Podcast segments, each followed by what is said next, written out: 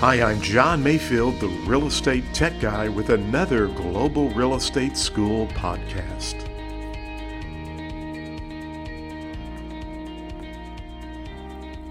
Welcome to the podcast. My name is John Mayfield, the real estate tech guy, and this is episode 147.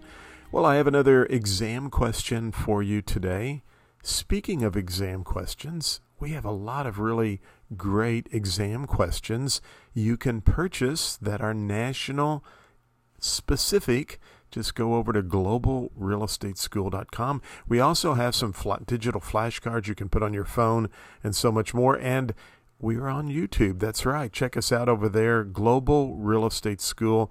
And uh, we've, I think I have the link in the show notes as well below. But anyway, we're going to cover an exam question today. And the question is uh, What is a due on sale clause? A due on sale clause.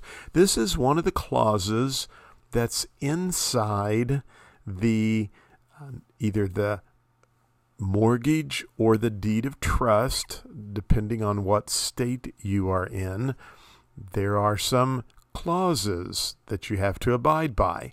So I'm asking you, what is a due on sale clause? And I have this question in the show notes as well as some other choices, such as is this an acceleration clause? Hmm, due on sale, acceleration clause? Is it hypothecation clause? That's interesting. Is it the alienation clause, alienation clause, or is it the vendor's clause? The vendor's clause. Interesting. What is a due on sale clause? And for those of you who chose C, alienation clause, you are correct. Remember that, and here's the way I remember um, this specific clause, alienation clause. If you try to alienate yourself from the property, you know, in other words, you want to get away from the property, that means you probably have sold it. And so there's a clause that says if you sell it, your mortgage becomes due and payable due on sale. And so I kind of like to to think in terms that alienation clause if i'm trying to alienate myself from the property i'm more than likely probably i'm trying to sell it to somebody else so i can get as far away from it as i can well that alienation clause also is what we call a due on sale clause. So remember that. There's lots of clauses in the mortgage and the trust deed that you need to know. I used to listen to this guy. He probably is still on the radio.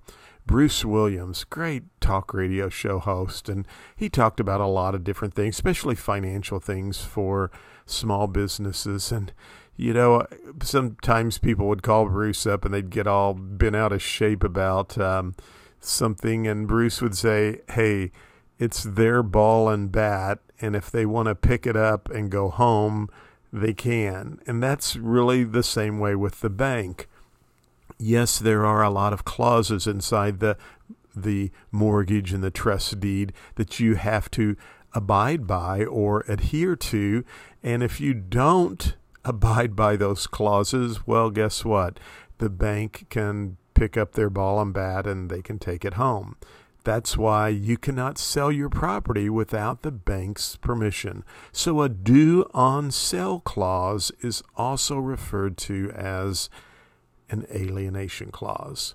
Well, hey, thanks for listening to the podcast. As always, we want you to subscribe. We want to want you to give us some nice comments and feedback. Don't forget to go over to our YouTube channel. Check us out there and uh, check us out at globalrealestateschool.com.